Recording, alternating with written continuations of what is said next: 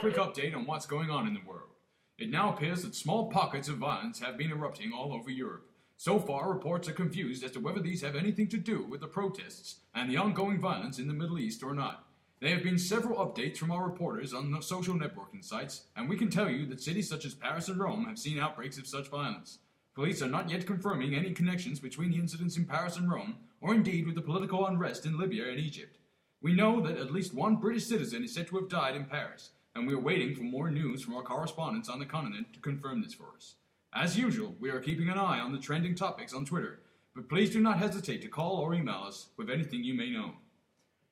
Residents in Tokyo are showing concerns after the Japanese government have begun to carry out their plans of excavating an old medical school in the city.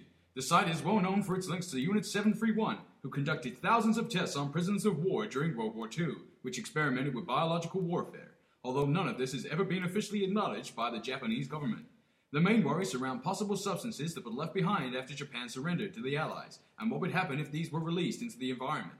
Comments from a former nurse also suggest that there may be more mass graves filled with victims, possible, possibly solving hundreds of missing persons cases left unresolved after the war. And next, how at risk are young children and OAPs who do not get their vaccinations? Parents and family members all over the country are going up in arms against medical professionals, insisting that any risk they may be at is being heavily exaggerated. The World Health Organization released an, or- uh, an, announcement this morning aimed at parents and carers of elderly relatives, in which it outlined the dangers that these at risk groups could face.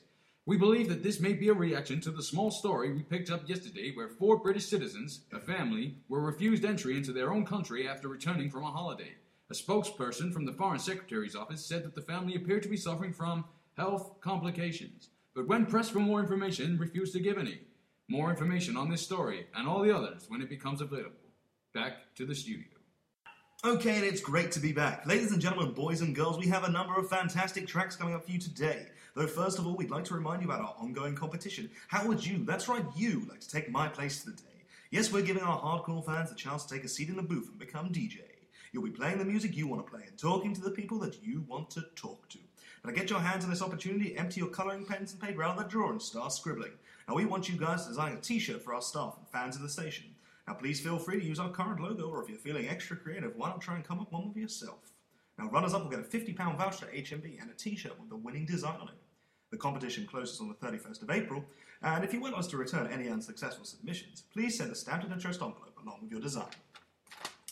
And as usual, our phone lines are open up and running and they have not stopped ringing. Texts have been pouring in and our email boxes are constantly refilling. We love to hear about your day and how you're spending it. We're also keeping our lines open for anyone who's anywhere near Paris or Rome and knows what's going on.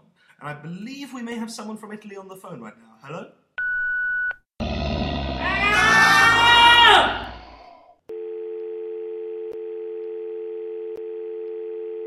Oh, maybe not. Seems we're having a bit of trouble with static there, or hopefully we'll be able to get back to them a little later. Right, so let's get on with some music.